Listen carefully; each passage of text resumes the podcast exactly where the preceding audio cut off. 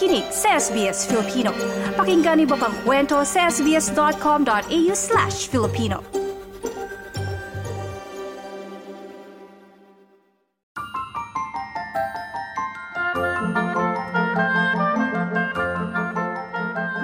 Because as you know, ibang weather dito with summertime. Most of the time we go to the beaches.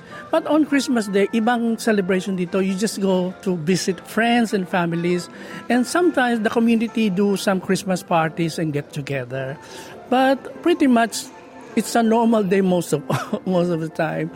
Pero masaya pa rin kasi you learn to adjust natutunan mo ring mahalin ang sitwasyon mo at make the most of the conditions. Mainit at madalas ay tirik ang araw sa tuwing sasapit ang Pasko sa Australia. Kaya naman, maraming mga Australians ang nagpupunta sa mga tabing dagat kapag araw ng Pasko para doon makasamang mga kaibigan at pamilya para sa isang masayang salo-salo. Tulad na lamang ni Benny Chan na dating mula sa Sydney at may ilang taon na rin na naninirahan sa Western Australia ngayon. Meron ka bang special na handa on Christmas Day? Ang paborito ko yung ano uh, Chinese hamonado that I do. Parang yung sa open style, yung mga glaze, sugar, and pineapple. Mag-isa na lamang sa buhay si Benny. Mula nang pumanaw ang kanyang nanay, may ilang taon na ang nakalipas. Kaya naman malaking pasalamat nito sa mga kaibigan at mga membro ng Filipino community sa WA na madalas niyang kasama para sa pagdiriwang ng Pasko. Pero gaya ng kanyang sabi, hindi singgarbo ng selebrasyon sa Pilipinas ang Pasko sa kabuuan ng Australia. Only like this, it's like a normal, unlike in the Philippines, it's more fun and it's uh, the best in the Philippines to celebrate Christmas. Mm. Ah, Christmas dito, depende. Pagka nasa trabaho, trabaho. Kasi trabaho ko dito, chef. So, pag nasa trabaho, wala kasing, pagka chef ka, wala kasing pahinga. pahinga. Walang birthday, walang Pasko. Pagka natapat sa roster mo yung uh, kailangan mo bumalik ng trabaho, eh doon ka. Pero mostly, talagang magtatrabaho ka. Ramdam na ramdam naman ng chef mula Perth na si George Gonzaga ang kaibahan ng pagdiriwang ng Pasko sa pinagmulang Pilipinas. Lalo pa nga at madalas itong nagtatrabaho sa mismong araw ng Pasko. Me and my kid, we try to uh, do as they celebrate Christmas by making a gingerbread house or cooking anything about like you know like Christmas food, Christmas dessert like uh, pavlova, which is very because um, it's summer here in Australia when we when we on Christmas Day. So pavlova is really a great Christmas food with lots of fruit on it, and and then we try to like make a decorative Santa Claus and reindeers, and then use the fondant, and that's edible. That's how we celebrate Christmas, and we also go to church. Bukod sa pagsisimba naman, masayang paggawa ng pavlova cake. Isa lamang yan sa paraan kung paano ginagawang Aussie Christmas ng ina na si Delcita Griffin mula Western Australia ang Pasko para sa kanya at kanyang labing isang taong gulang na anak. At dahil nga dalawa lamang silang mag-ina dito sa Australia, sinisigurado nito na kasama nito ang kanyang anak kapag Pasko sa kabila ng pagiging abala nito bilang isang working mom.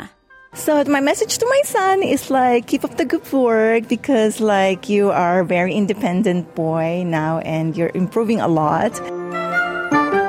Maswerte naman ang mga magkakapit bahay na sina Fernie Vicente at Annalisa Carlos at kanilang mga pamilya dahil bukod sa kanila, may iba pang mga pamilyang Pinoy sa kanilang lugar sa Maddington, Western Australia kaya naman na ipagpapatuloy nila ang malaking selebrasyon ng Pasko na kanilang nakagisnan sa Pilipinas.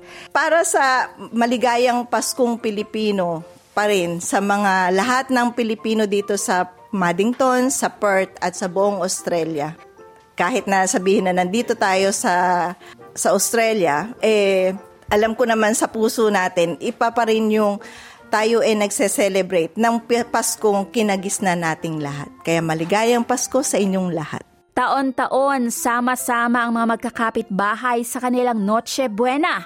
May mga palaro, maraming handa at may lechon pa na tulad ng kanilang nakagawian sa Pilipinas.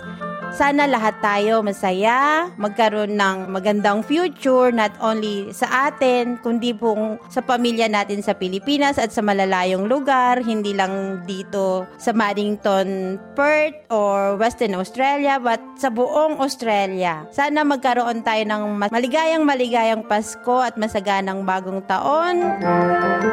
Maliban sa masaganang Pasko at masayang pagdiriwang ng bagong taon, dalangin ng mga taga-WA na ito ang kapayapaan at maayos na pamumuhay saan mang bahagi kayo ng mundo naroroon.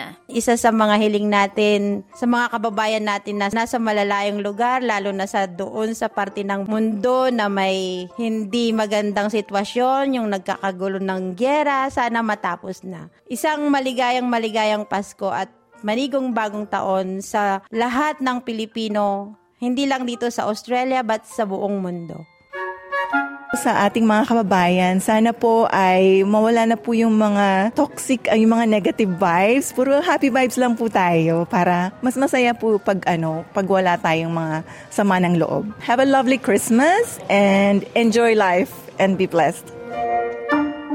Para sa mga kababayan din sa Australia, ba sige lang, laban lang, trabaho lang tayo, ipon. Kasi kaya naman tayo nandito dito para maging maganda yung buhay natin. Binabati ko kayo ng maligayang Pasko at manigong bagong taon sa inyo lahat. Merry Christmas from the Filipino community here in Perth, Western Australia! Yay! Paano mo man ipagdiwang ang Pasko sa Australia, mag-isa ka man o may pamilyang kasama o mga kaibigan, ang mahalaga ay maisaisip at maisapuso ang tunay na diwa ng Pasko, ang pagbibigayan at pagmamahal sa kapwa mo. Mula sa lahat ng bumubuo ng SBS Filipino, Annalyn Vilata bumabati ng isang maligayang Pasko at manigong bagong taon sa inyong lahat.